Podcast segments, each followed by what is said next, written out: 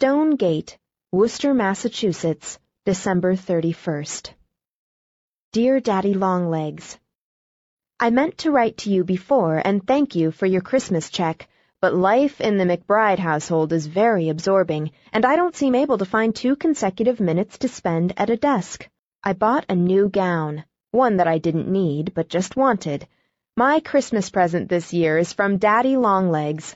My family just sent love. I've been having the most beautiful vacation visiting Sallie. She lives in a big, old-fashioned brick house with white trimmings set back from the street. Exactly the kind of house that I used to look at so curiously when I was in the John Grier home and wonder what it could be like inside. I never expected to see with my own eyes, but here I am. Everything is so comfortable and restful and homelike. I walk from room to room and drink in the furnishings. It is the most perfect house for children to be brought up in, with shadowy nooks for hide and seek and open fireplaces for popcorn, and an attic room to romp in on rainy days and slippery banisters with a comfortable flat knob at the bottom, and a great big sunny kitchen, and a nice fat sunny cook who has lived in the family thirteen years and always saves out a piece of dough for the children to bake. Just the sight of such a house makes you want to be a child all over again. And as for families, I never dreamed they could be so nice. Sallie has a father and mother and grandmother and the sweetest three-year-old baby sister all over curls, and a medium-sized brother who always forgets to wipe his feet, and a big, good-looking brother named Jimmy, who is a junior at Princeton. We have the jolliest times at the table, Everybody laughs and jokes and talks at once, and we don't have to say grace beforehand. It's a relief not having to thank somebody for every mouthful you eat.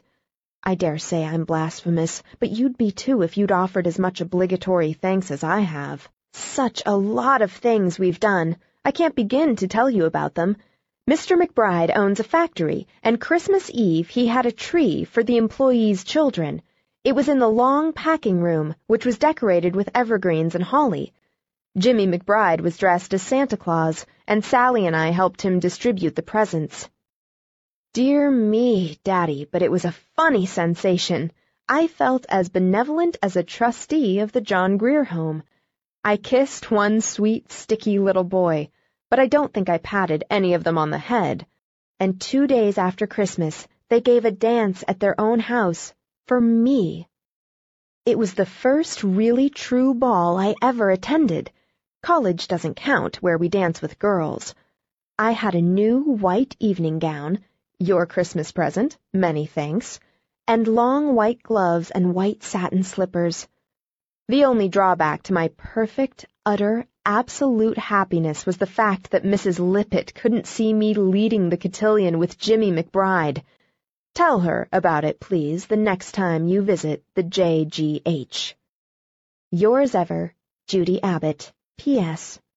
Would you be terribly displeased, Daddy, if I didn't turn out to be a great author after all, but just a plain girl?